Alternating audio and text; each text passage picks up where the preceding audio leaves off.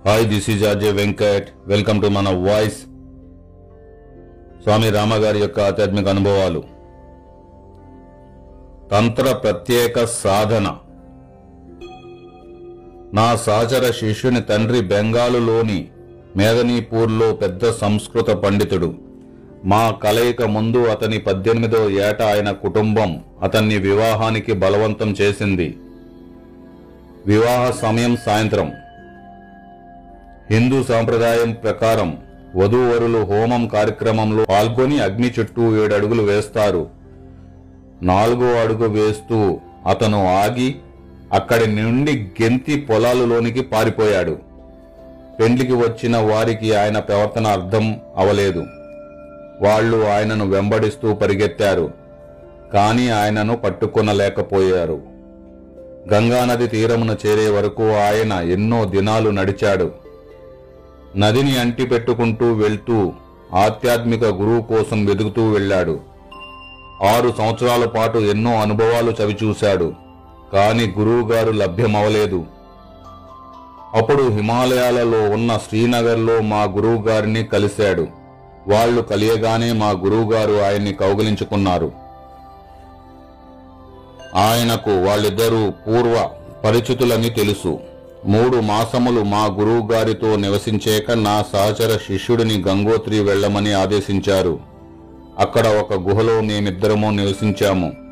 ఒకనాడు మాటల సందర్భంలో తన జన్మస్థలము మేదనీపూర్ గురించి చెప్తూ నేనెప్పుడైనా అటువైపు వెళ్ళడం తటస్థిస్తే తను సర్వసంగ పరిత్యాగి అయినట్టుగా హిమాలయాలలో ఉంటున్నట్టుగా తన కుటుంబానికి తెలియచెప్పమని నన్ను కోరాడు. అనతి కాలంలో నేను ఆ ఊరు వెళ్ళాను. అక్కడ ఆయన వివాహమాడబోయిన మహిళను కలిశాను. అతను ఇంకా తిరిగి వస్తాడని ఇంకా తిరిగి వస్తాడని ఆమె ఎదురు చూస్తూ ఉంది. ఆమె పెళ్ళి తంతు పూర్తవ్వలేదు కాబట్టి ఆమెను ఇంకెవరికైనా వివాహం చేసుకోమని సలహా ఇచ్చాను. నా వద్ద నుండి అటువంటి సలహా వినగానే ఆమె మండిపడుతూ నువ్వు నీ సహచర శిష్యుడు దైవాన్ని కాక దయ్యాలను కొలుస్తున్నారు అని దూషించారు.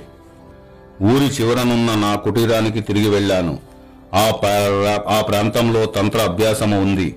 ఆ ప్రాంతంలో ఇంచుమించు అన్ని గుహలలో కాళీమాతను కొలుస్తారు. తంత్రం గురించి చాలా విన్నాను. కొన్ని గ్రంథాలు కూడా చదివాను. ప్రయోగాత్మకంగా ఈ అభ్యాసము రుజువు పరచగలిగే వ్యక్తిని కలిసి వాటి నిర్ధారణలో ఏమీ అనుమానాలు లేకుండా చేసుకోవాలని నాకెంతో కోరికగా ఉండేది. నా స్నేహితుని బంధువు నాకు తొంభై రెండు సంవత్సరాల మహమ్మదీయ తాంత్రికుని పరిచయం చేశారు. ఆయనను కలిసి మూడు గంటలు మాట్లాడాను. ఆయన అక్కడి ప్రజలలో ఎంతో గౌరవము పొందుతున్న మౌల్వి ఆయన ఖురాన్ను సంపూర్ణంగా ఆకలింపు చేసుకున్న వ్యక్తి. మరుసటి రోజు ఉదయం ఆ మౌల్వీ గారు నన్ను ఊరికి చివరనున్న చెరువు వద్దకు తీసుకుని వెళ్ళారు ఆయనతో పాటు ఒక కోడిని కూడా పట్టుకుని వచ్చారు. ఆ కోడిని తాడుతో కట్టి రెండు కొనల రెండవ కొసను అరటి చెట్టుకు కట్టారు. నన్ను కూర్చుని జరుగుచున్నది జాగ్రత్తగా చూడమని చెప్పారు. ఏదో ఉచ్చారణ చేస్తూ నల్లటి బఠానీ గింజలను ఆ తాడు మీదకు విసురుతూ వచ్చారు. ఆ కోడి రెపరెపా కొట్టుకుని నిశ్చలమైపోయింది. ఆ కోడి చచ్చిపోయినది అని ఆయన అన్నారు. ఇది సృజనాత్మకమైన పని కాదు.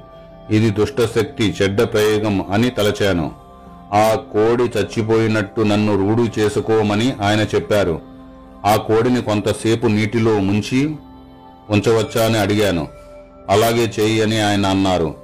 ఆ కోడిని నీటిలో ఐదు నిమిషాలు పైగా ముంచి ఉంచి బయటకు తీశాను. నాకు తెలిసినంత వరకు దానికి ప్రాణం లేదు. మరలా దాని మీద నల్ల బఠానీ గింజలు వేస్తూ ఏదో వల్లిస్తూ మరలా దానిని బ్రతికించారు. నేను నిజంగా అదిరిపోయాను. ఇప్పుడు తాడు కొస ఒక దానిని నీ నడుముకు ముడివేసి రెండవ కొనను అరటి చెట్టు కట్టు. నీకు ఇంకొక ప్రయోగం చూపిస్తాను అని ఆయన అన్నారు. ఆయన చెప్పినట్టు చేయకుండా ముసలి మౌల్వీని కోడిని వదిలి ఊరి వైపు పరిగెత్తాను. ఊరు చేరినప్పటికీ ఊపిరి అందలేదు. గ్రామస్తులకు నేనిలాగ ఎందుకు పరిగెత్తుకు వచ్చానో అంతుబట్టలేదు.